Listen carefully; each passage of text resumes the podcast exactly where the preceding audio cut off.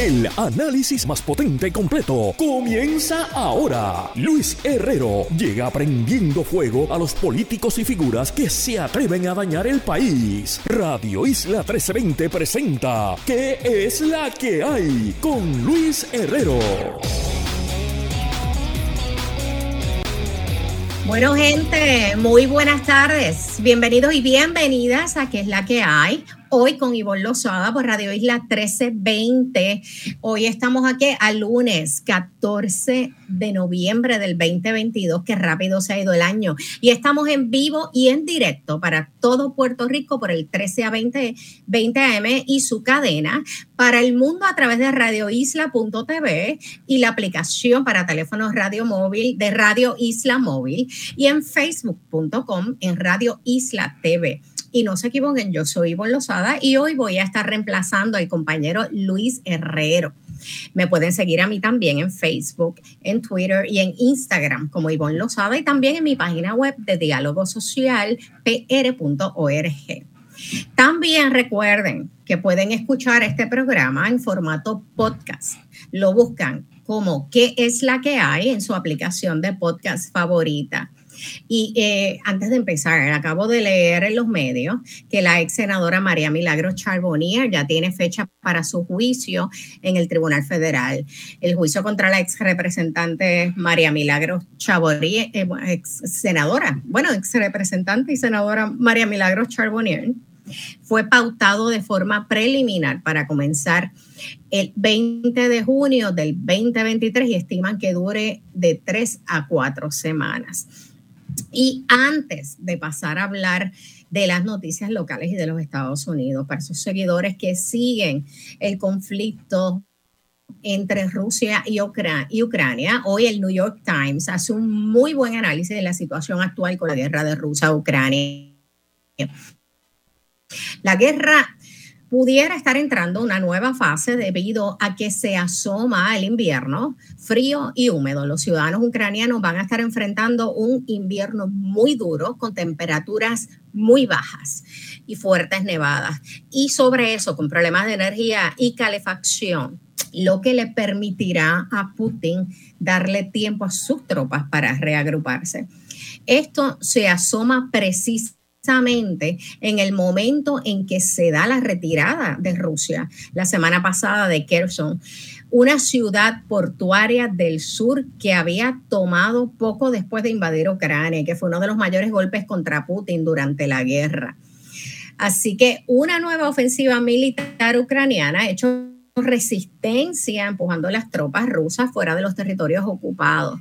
Claro, este podría parecer el momento eh, que lo tiene Ucrania. La reconquista de Gerson por Ucrania es una victoria tanto simbólica eh, como estrategia estratégica. Eh, la ciudad era la única capital provincial que Rusia se había tomado este año y su captura marcó uno de los mayores éxitos tempranos de Rusia.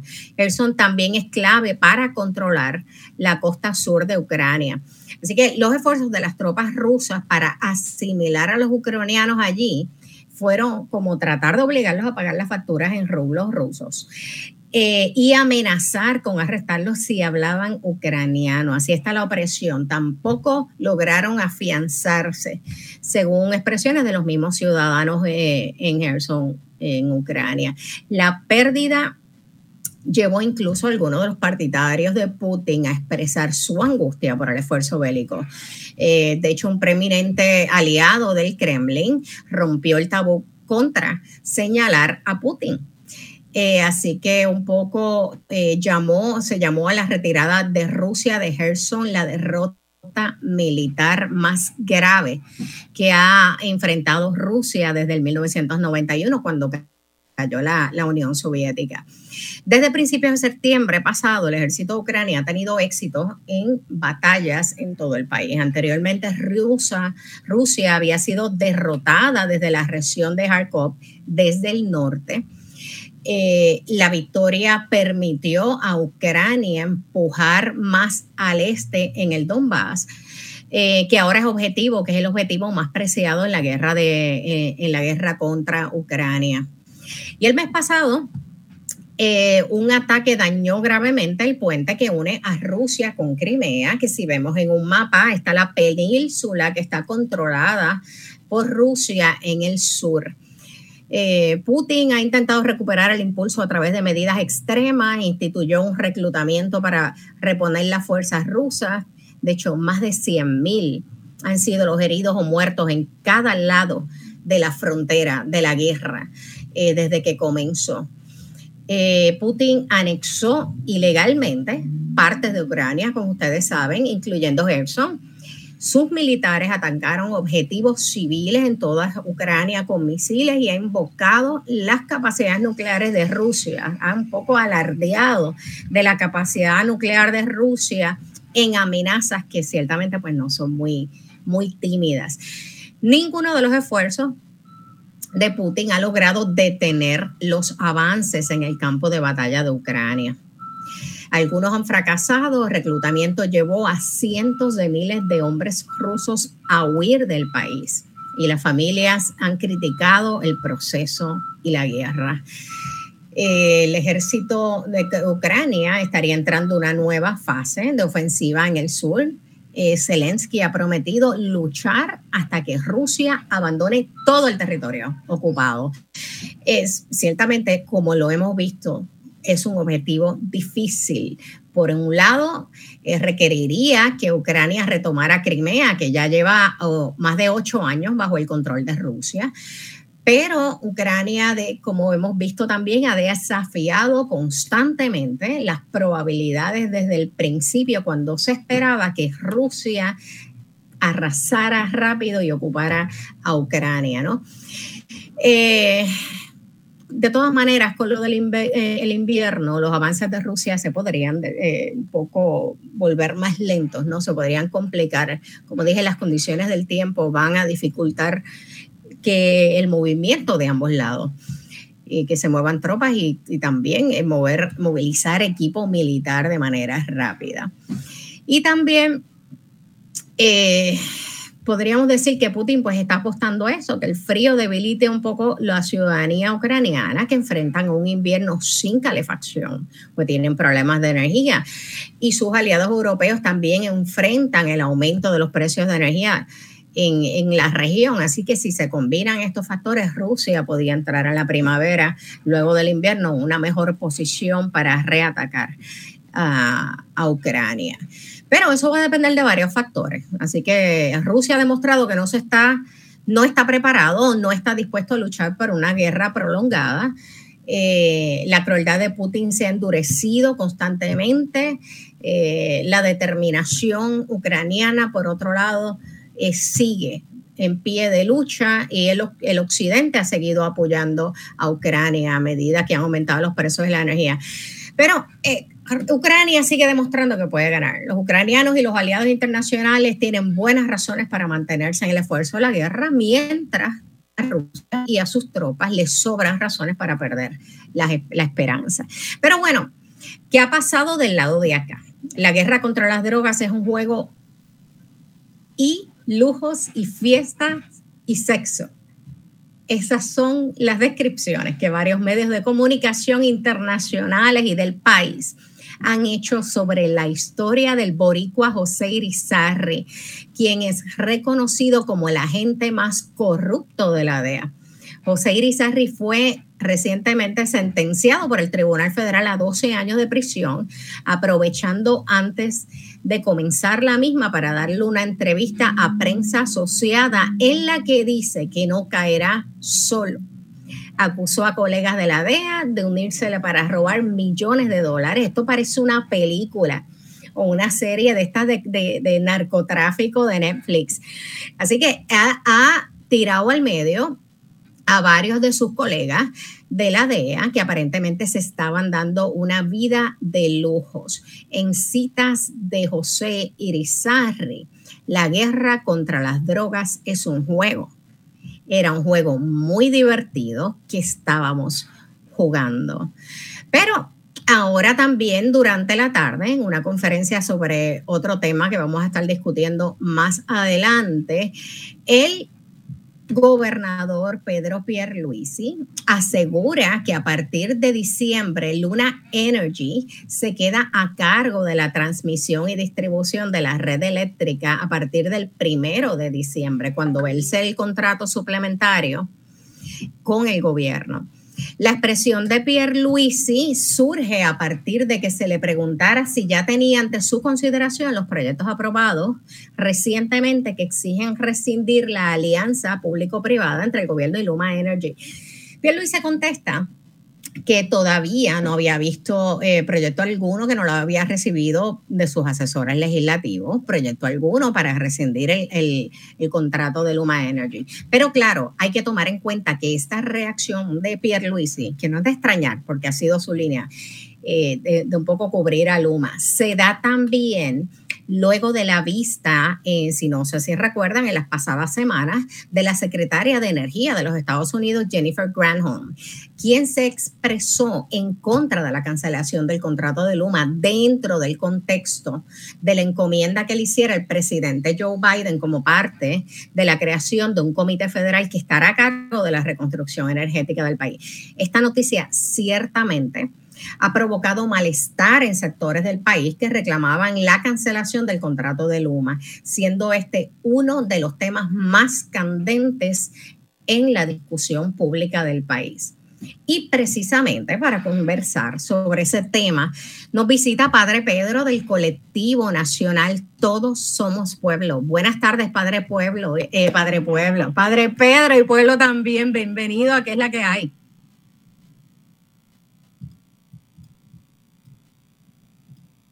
Hola, no escucho. Ay, caramba, parece que tuvimos, eh, se nos cayó un momento la llamada, pero un poco les voy a explicar qué está ocurriendo. Hay organizaciones, como ustedes saben, diversos sectores y organizaciones del país han reclamado consistentemente, entre ellos el colectivo nacional Todos Somos Pueblo, no extender el contrato suplementario de Luma Energy que finaliza, que finaliza ahora el 30 de noviembre. Otro reclamo que se le hizo fue activar el proceso de transición que establece dicho contrato. Aceptar la legislación que transfiere toda la operación de Luma Energy a una nueva autoridad de energía eléctrica gobernada por una junta de directores compuesta mayoritariamente por representantes electos de los consumidores y con una participación minoritaria del gobierno. Y también traer de regreso a los trabajadores desplazados que conocen la operación de la autoridad y detener cualquier intento de privatización de la producción eléctrica de la AE. Me dicen ya los técnicos que tengo en línea a Padre Pedro. Padre Pedro, buenas tardes y bienvenido aquí a ¿Qué es la que hay? Saludos, buenas tardes, eh, Ivonne y, a todos los amigos Radio Escucha. Padre Pedro, está en el día de hoy, en una conferencia que tenía que ver con otro tema, se le eh, pregunta a Pierre Luisi eh, si ya tenía antes su consideración los proyectos aprobados por la legislatura recientemente que exigen la, eh, rescindir la alianza público-privada entre el gobierno y Luma Energy. Y la contestación de Pierluisi es que él no había recibido nada. Y como yo estaba diciendo, pues esta reacción, eh, claro, él menciona que Luma Energy se queda a cargo de la transmisión y distribución de la red eléctrica a partir del primer eh, primero de diciembre cuando vence, o por lo menos un día después de que vence el contrato suplementario con el, con el gobierno. Eh, sabemos también que, en varias organizaciones, entre una, el colectivo nacional Todos Somos Pueblo, han sido muy vocales con relación a la, a la no extensión precisamente de este contrato. mira, eh, fundamentalmente el gobernador Luis y, y agentes de su gobierno, eh, confabulados con Luma Energy, han estado eh, mintiendo muchísimo al país desde el día número uno. Entonces a nosotros nos parece que el primer, eh, eh, el, el, gran estilo de, de demostrarle al pueblo de que se está desmantelando el sistema democrático en Puerto Rico es precisamente la línea en la toma de decisiones de, del gobernador de Puerto Rico, Pedro Pierluisi, eh, sobre un caso particular como es el de Luma, amén de todas las demás situaciones de crisis que hay en el país. Entonces, eh, número uno, está tratando de desmantelar el sistema democrático porque un sistema democrático no se da sobre la base de, de, un estilo dictatorial de quien gobierna, porque precisamente para eso hay un proceso eleccionario, por eso hay unos procesos de consulta, entre otras y tantas cosas. Entonces, a mí me parece que esto es eh, tomar, eh, eh, tratar de tomar decisiones a la trágala y nosotros, por lo menos en términos, las organizaciones del colectivo nacional Todos Somos Pueblos y el proceso de otras organizaciones hermanas y fraternas en el país, vamos a estar hasta siempre, que quede bien claro, haciendo la gestión en contra de esa toma de decisiones dictatorial que está eh, tratando de ejercer eh, en, eh, el gobernador Pedro Pierluisi. Yo creo que es de facto para el pueblo de Puerto Rico que Luma Energy se quede, por ejemplo, hoy mismo, hoy mismo este miles y miles de, abonados nos quedamos sin, sin energía eléctrica en el país. Entonces, esto es constante y va a ser así. Eh, nuestra gente, tú le preguntas, por ejemplo, en nuestras comunidades. Yo ahora mismo estoy, antes estaba en Comerío hasta, hasta hace una semana, que aquello está bien complicado, pero ahora estoy acá en el barrio Tomás de Castro en Cagua y esto es increíble. Tú le preguntas a nuestra gente y nuestra gente lo que nos ruega y nos dice es, por favor sigan hablando a nombre de nosotros, que muchos, la mayoría de nosotros no podemos asistir ni siquiera a veces a protestas eh, que se hacen en San Juan, ¿verdad? Por, por la condición que sea y por los múltiples eh, compromisos que tienen y por la situación de condiciones físicas, etcétera, etcétera. Así es que vamos a continuar este proceso. Este, después del día 30 independientemente de la decisión que tome el, el, el, gobernador Pedro Pierluisi, nosotros vamos a continuar hasta que Luma se tenga que ir de este país. De hecho, ahora recibo las recientes, las expresiones del presidente de la Cámara, Tatito Hernández, con relación a la extensión del contrato suplementario eh, de Luma Energy a partir del primero de diciembre. Y dice que lamentamos que Pedro Pierluisi decida ser el principal defensor de Luma y vete esta medida, haciendo referencia a la medida.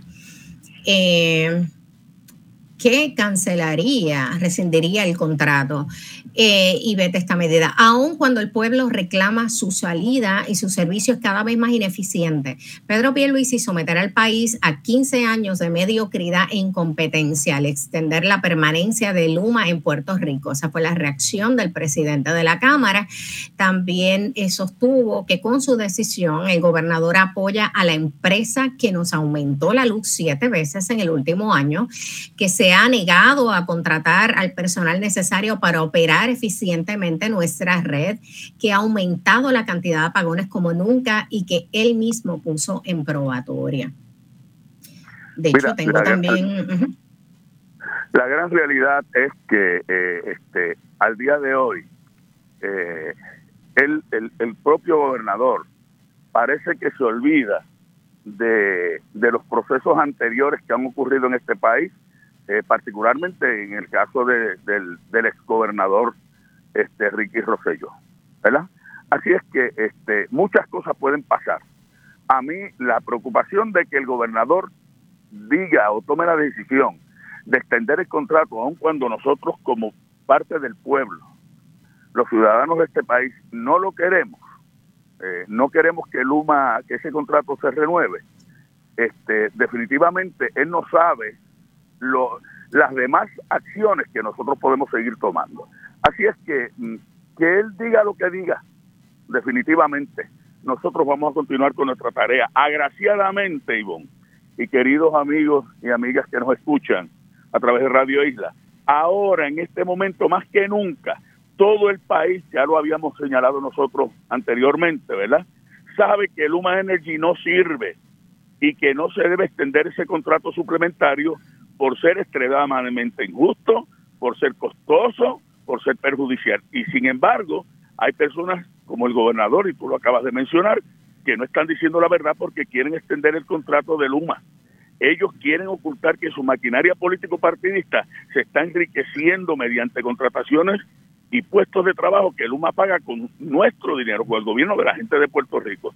Y nosotros le advertimos al gobernador que la verdadera locura, como él había dicho que esto era una locura, pues mire, la verdadera locura es pretender traicionar al país mediante la extensión de ese contrato. Él que haga lo que quiera, que decida lo que decida, que el pueblo va a reaccionar y va a hacer lo que tiene que hacer.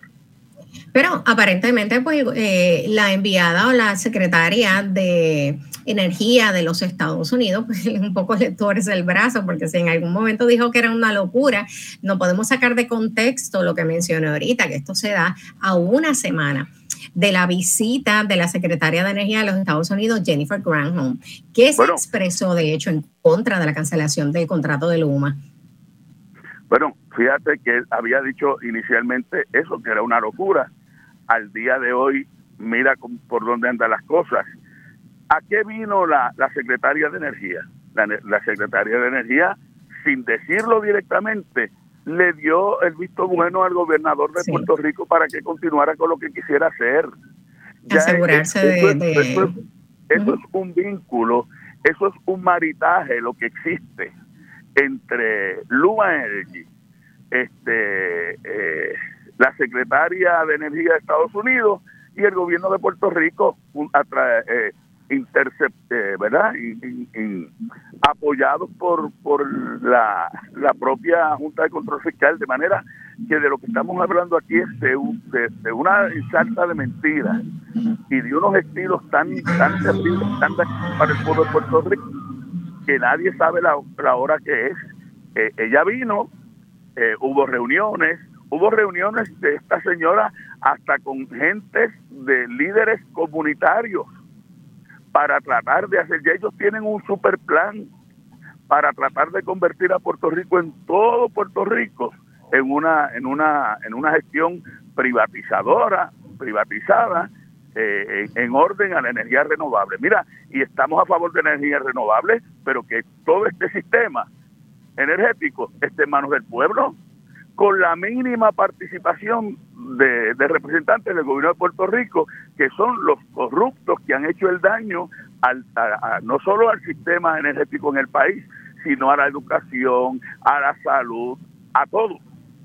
Y de hecho, uno de los puntos de la, del colectivo nacional Todos Somos Pueblo era precisamente detener cualquier intento de privatización de la producción de energía eléctrica en la autoridad.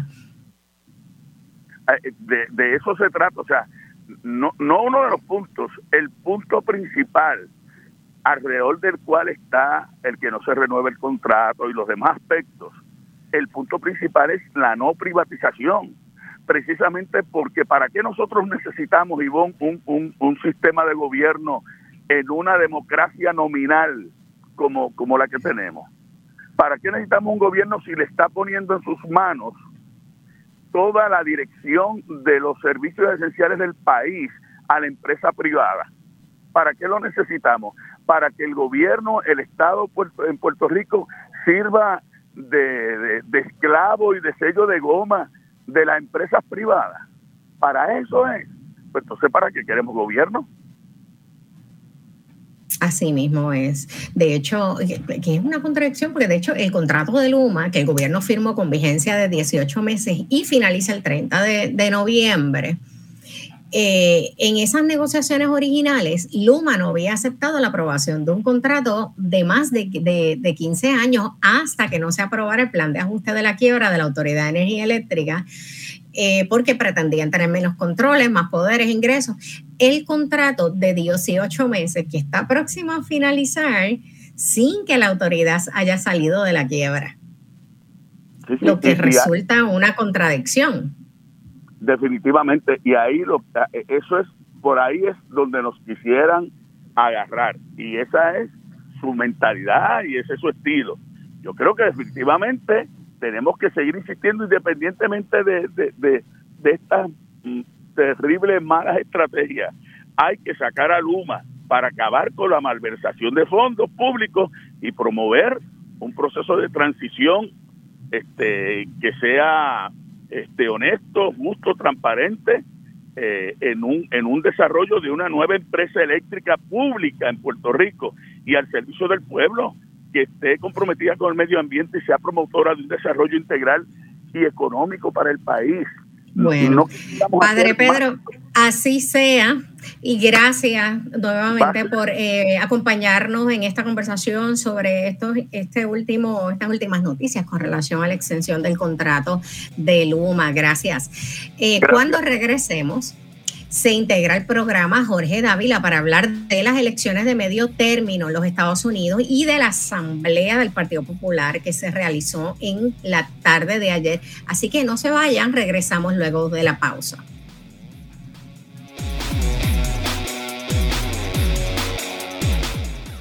Sigue conectado con Radio Isla 1320. Estás escuchando ¿Qué es la que hay? Con Luis Herrero. Somos el sentir de Puerto Rico.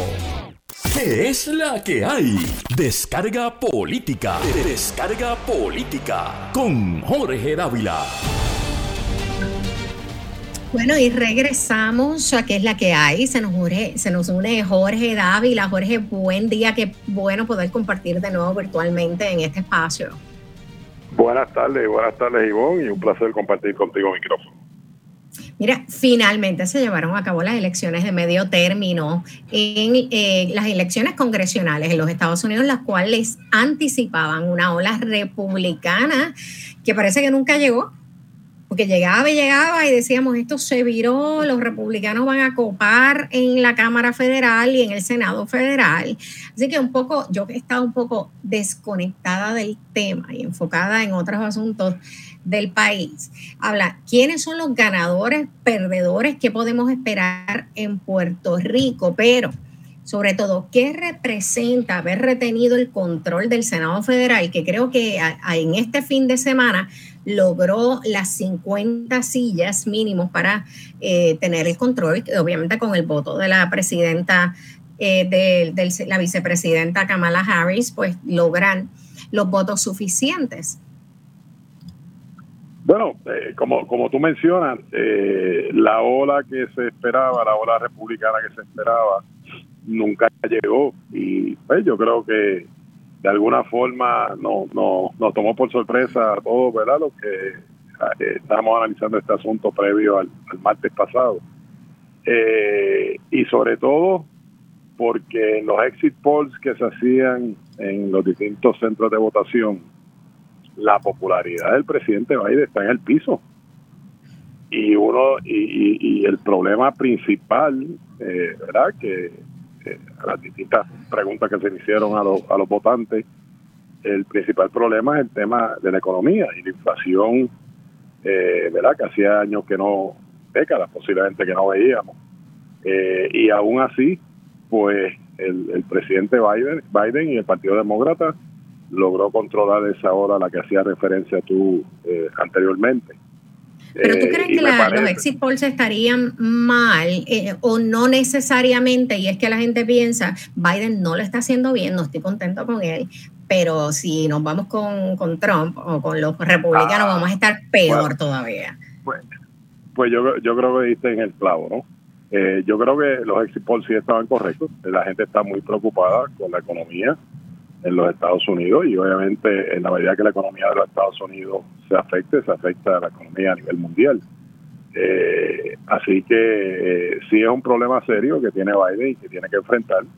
Y me parece que lo que lo salvó de esa posible ola fue eh, lo que muchos criticamos, incluyendo a mí, enfocarse en el tema de que aquí la democracia estaba en juego. O sea, él, él no tocó el tema económico para nada, pues sabía que era un tema que ¿verdad? Que él no, no podía eh, obtener ningún ningún favor de, de, los electores.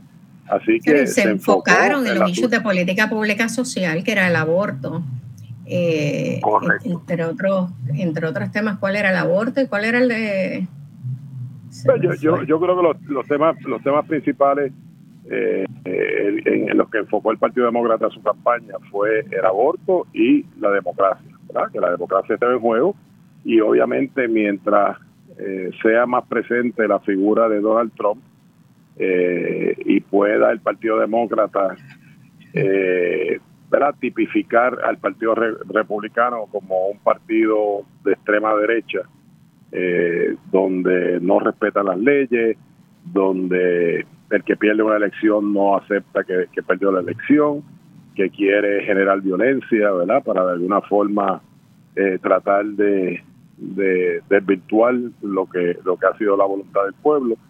Eh, pues esa presencia de Trump me parece que, que obviamente ayudó a la campaña de Biden y, y me parece que, que el gran perdedor aquí fue Donald Trump y, el Partido Republicano tiene que buscar la forma de deshacerse de la figura de Donald Trump porque si no el 2024 eh, pudiera, ¿verdad? Con todo con todos los problemas económicos que enfrenta la nación en este momento, pudiera todavía retener la presidencia, eh, inclusive corriendo Biden, ¿verdad? Que, que, muchos no anticipamos por la edad que va a tener, no solamente... Cumple 80 años ahora. Por eso, o sea, que él tendría ochenta y pico de años al finalizar Exacto, el sí, sí. Está, eh, está, un poco complicado y complicada la situación para el Partido Demócrata porque tienen una Kamala Harris que a mí se me olvida que es vicepresidenta del país. Eh, y que ha deslucido muchísimo en este año y medio. Uno tenía unas expectativas mucho más grandes de ser la primera afro, mujer afroamericana y de hija de inmigrantes. Sí, de, hecho muchos anticipaban que a lo mejor Biden no iba ni a poder terminar este, estos cuatro años. Así que obviamente eh, es una situación que él tendrá que sopesar si, si decide volver a aspirar, pero me parece que la figura de Donald Trump, mientras tenga presencia, ¿verdad? ¿verdad? Que, que no hay forma de evitarlo, ¿no? Porque Trump se presenta en el lugar que quiera, sea o no sea invitado. Eh, en muchos lugares algunos de los candidatos no querían que él llegara por allí, pero llegó como quiera. Bueno, eh, pero ha sido un poco contrarrestada por la figura de Ron DeSantis, que parece como uno de los ganadores de esta elección y que incluso algunos demócratas dicen, ay, qué bueno, porque llega Ron DeSantis en unas primarias republicanas pueden neutralizar y acabar de baratar a Trump, de desaparecerlo. Sí, pero también Holder, porque gana Ron DeSantis y un Ron DeSantis muy fuerte frente a una, eh, vamos a poner Kamala Harris, candidata a la gobernación del Partido Demócrata, eso no lo veo. Kamala, de verdad que está ausente. De, hecho, de hecho eh, yo creo que Donald Trump eh, está haciendo con Ron DeSantis, y, y de acuerdo contigo, yo creo que DeSantis fue el gran ganador porque estamos hablando que ganó 60-40 en un estado, eh, ¿verdad? Que, en algunos momentos ha sido demócrata, en otros momentos republicano, un swing state. Eh, y, es y es donde, ¿verdad? Eh, hay, hay una gran cantidad de hispanos.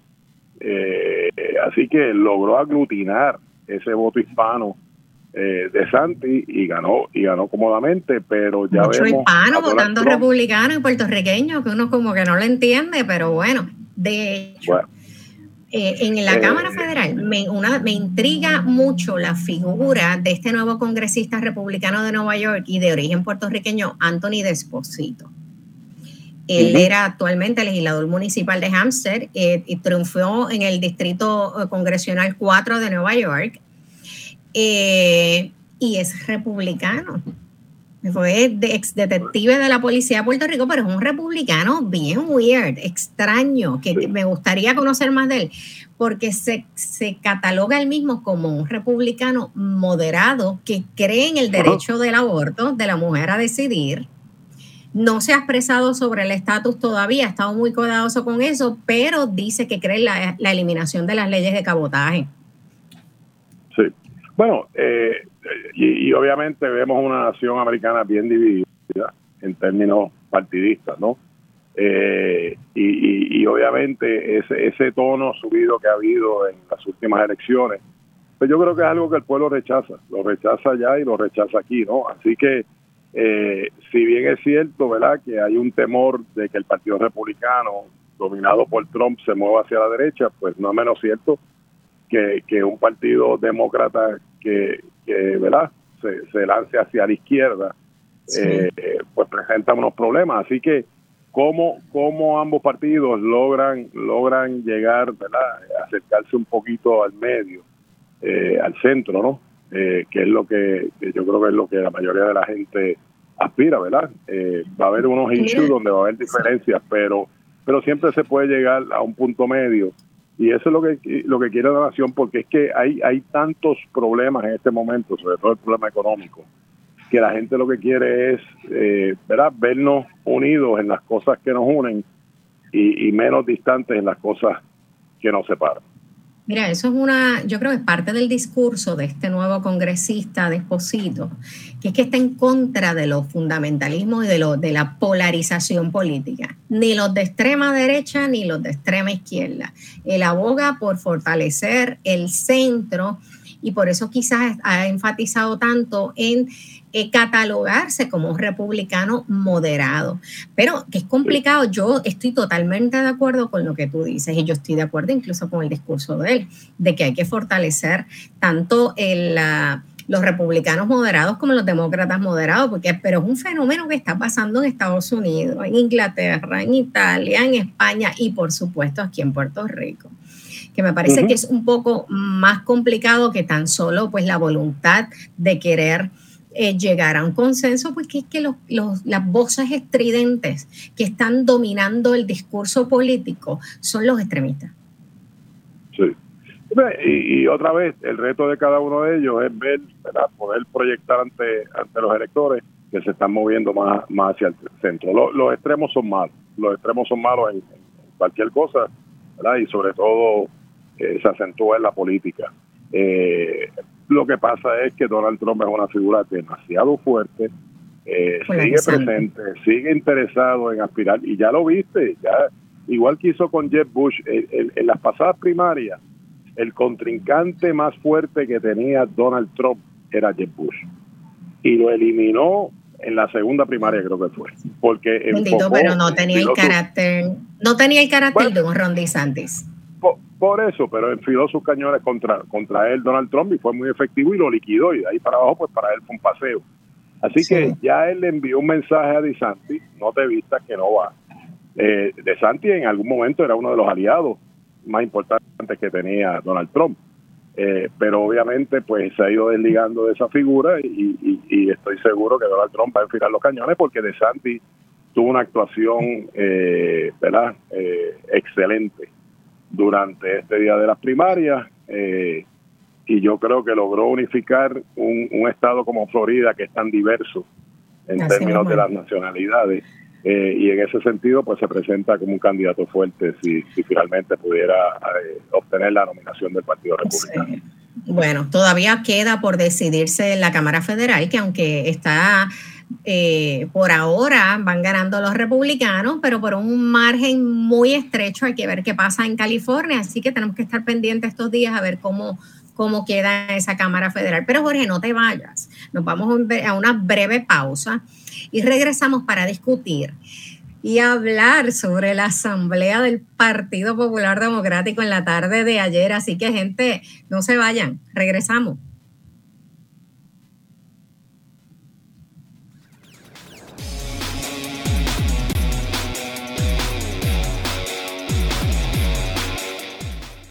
Sigue conectado con Radio Isla 1320. Estás escuchando ¿Qué es la que hay? Con Luis Herrero. Somos el sentir de Puerto Rico.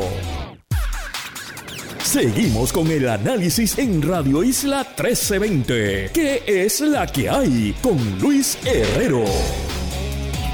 Y regresamos a qué es la que hay. Yo soy Ivonne Lozada y me acompaña Jorge Dávila. Jorge, Dios mío, llegó el capítulo final del novelón desde el junio pasado que estábamos con la asamblea del Partido Popular Democrático y que un poco surge eh, eh, a través, a raíz de una disposición del, del, reglamento del Partido Popular Democrático que había que escogerse un presidente dos años antes de las próximas elecciones que tenía que ser este 5 de noviembre. Obligado tenía que haber una, una asamblea. En junio empezaron con que era la elección del presidente por voto popular que iba a ser en agosto. Y lo han mezclado con una consulta de preferencia de estatus que no sé si te si, recuerdas, que luego engavetan. Luego, en julio o agosto, la Junta descarta la consulta de estatus porque creó división, otro issue más que creó división en la popular y se fija la elección del presidente en febrero. Quedaba y meten, Dios mío, la consideración de un nuevo reglamento, de una propuesta de reglamento para saber por qué composición de junta se iba a votar, porque de repente a alguien se le ocurrió que había que cambiar la composición de la junta en medio de, esta, eh, ¿cómo te digo?, de, de la elección del presidente del partido y de la consulta de estatus que no iba. Luego se forma toda una controversia porque era el 2023, eliminan la figura del presidente, crean un comité ejecutivo que eh, pasaría a ser el órgano rector, desplazando a la Junta de Gobierno de lo que ha sido eh, por tantos años, pues el órgano rector del Partido Popular Democrático. Eh, yo tengo, yo tengo mi, visión desde adentro, pero yo me da mucha curiosidad. Cuéntame tú cómo se ve esta, este novelón del Partido Popular Democrático, que al final tengo que admitir que salió todo el mundo bien contentito de allí. Bueno, al, final se redujo a, escoger una fecha para escoger el nuevo presidente. A, eso, a eso se redujo el, novelón que, que lleva, muy, como bien tú dijiste, desde que salió aquel eh, aquel mensaje temprano en la mañana, casi de madrugada, eh, con las dos propuestas de José Luis Dalmau eh, de hacer una convocatoria para votar por el estatus y, votar abiertamente todos los populares por, por el presidente de, su, de su predilección. pues nada de eso ocurrió. todo, todo esto se redujo a escoger una fecha 400 personas que creo que fueron los que participaron de la, de la asamblea y el resto de, la base del Partido Popular no tuvo la oportunidad de, expresarse. Bueno, la eh, realidad es que, estará así la, la asamblea de reglamento que es a quien le corresponde la consideración de las enmiendas al mismo, que es distinta a la Asamblea General, que está compuesta por casi 5.000 miembros. Sí, sí, sí. Eh, digo, lo, lo, lo, lo que pasa es que por ejemplo, el PNP, el reglamento se aprueba por la Asamblea. Eh, hay una asamblea de reglamento, pero lo aprueba la Asamblea General. Aquí básicamente hay 400 personas y en ese sentido, eh, digo, creo que creo que eran 800 las que podían participar, participaron 400. Eh, así que me, me, parece, obviamente, que tenemos... Creo que eran 500, 500 y pico, yo creo que eran, estoy casi seguro. yo, yo creo que tenemos un Partido Popular derrotado en este momento eh, con la moral bien baja. Allí salieron todos contentitos, salió el grupito contentito. O sea, la base del Partido Popular es mucho más amplia. Es mucho más amplia. Yo tengo que, Yo, yo, puedo diferir de ti y tengo que darle un win eh, contradictorio a José Luis Dalmau, que tenía en todo momento un discurso de la unidad del Partido Popular y tengo que decir que fue muy exitoso en lograr la unidad del partido y eh, porque los unió y los unió con mucho entusiasmo, pero unió obviamente en contra, eh, más que nada que aunque él no estaba en las decisiones que se estaban tomando ayer, porque ha sido, ha tomado decisiones y unas posturas que han sido de mucho desagrado de la base popular. Y era evidente ya a estas alturas, y él lo sabía, que él no iba a prevalecer, no a unas enmiendas que se habían propuesto, que era de crear este comité ejecutivo que suplantaba a la autoridad que tenía la Junta de Gobierno, no a tener un, presidente no electo, que era un presidente pro tempore, que se pretendía eh, eh, instaurar y también... Al final, y a la postre cuando tú lo reduces a un grupo tan pequeño, como 400, 500 personas, lo que quieras ponerle, ahí lo que domina es la estructura, ahí no, ahí no se está expresando la base del partido, Ivonne. Eh, eh, eh, es, un, es un grupúsculo de personas que están decidiendo por la base. La pregunta a la base, ¿ellos se sienten satisfechos con la presidencia de José Luis Almao? Esa es la pregunta que hay que hacer en la base.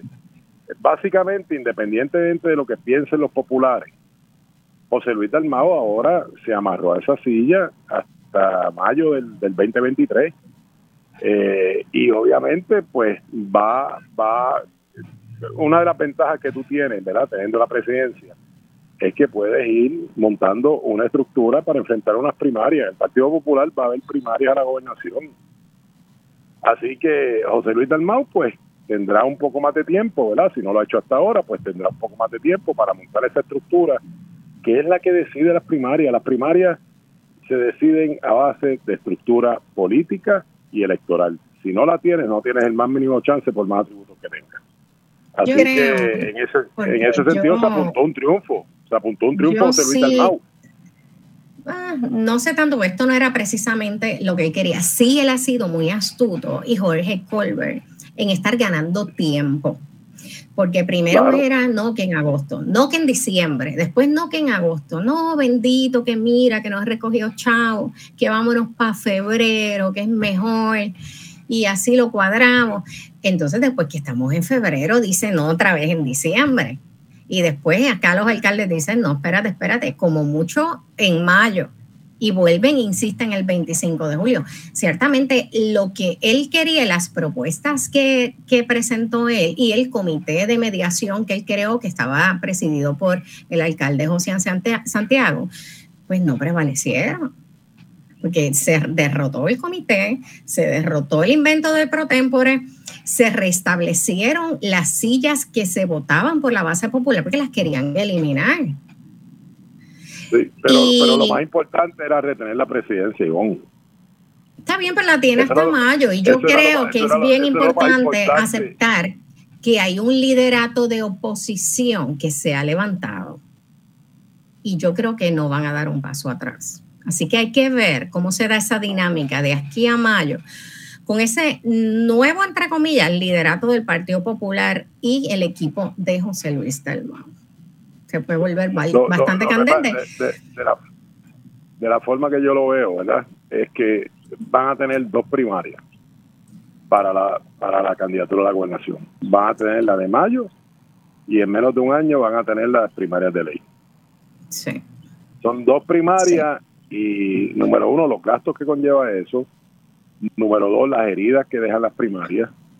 Me parece, ¿verdad?, que posponerlo tan tarde es acercarlo demasiado al periodo eleccionario, a las primarias de ley que ocurren en junio.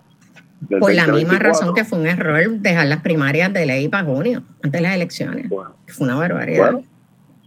con, el mismo argumento que me acabas de utilizar. Pero tienes toda la razón todas estas eh, eh, primarias y elecciones internas se quedan las heridas y tengo que admitir que el Partido Popular no ha demostrado ser muy bueno sanando y superando esas heridas de primaria, si no, miren lo que pasó en la elección pasada. El, PNP tampoco. Así que eso Si vamos a la competencia de quién es más malo en eso, yo creo que todavía los populares ganan. Pero bueno, vamos a esperar a ver qué ocurre. va, a ser dos primarias en menos de un año. Sí, sí. Ciertamente. y, eso, eso así. Eh, pero será algo que, va, que hay que enfrentar porque es eso o aguantarnos al presidente José Luis Dalmao hasta las primarias. Y yo creo que el pueblo, la base popular no está dispuesta a esperar tanto tiempo y a, tolerarlo tanto tiempo. Pero vamos a ver qué pasa. Empezará ya la campaña, las campañas para la Junta de Gobierno y para la presidencia del partido, así que tendremos un próximo semestre bastante candente en la cosa política. La política empezará bien tempranito este cuatrenio. Y Jorge, se nos acabó el tiempo, pero gracias por acompañarme esta tarde. Gracias a ti por la oportunidad siempre de compartir contigo y un placer. Vale, pues gente, a la audiencia, hasta aquí llegó el programa. Gracias por sintonizar y por permitirme estar hoy con ustedes reemplazando a Luis. Recuerden, mañana, a que, que es la que hay nuevamente por aquí por Radio Isla. Yo estaré con ustedes toda la semana y creo que hasta el lunes próximo. Así que tengan un excelente lunes. Nos vemos.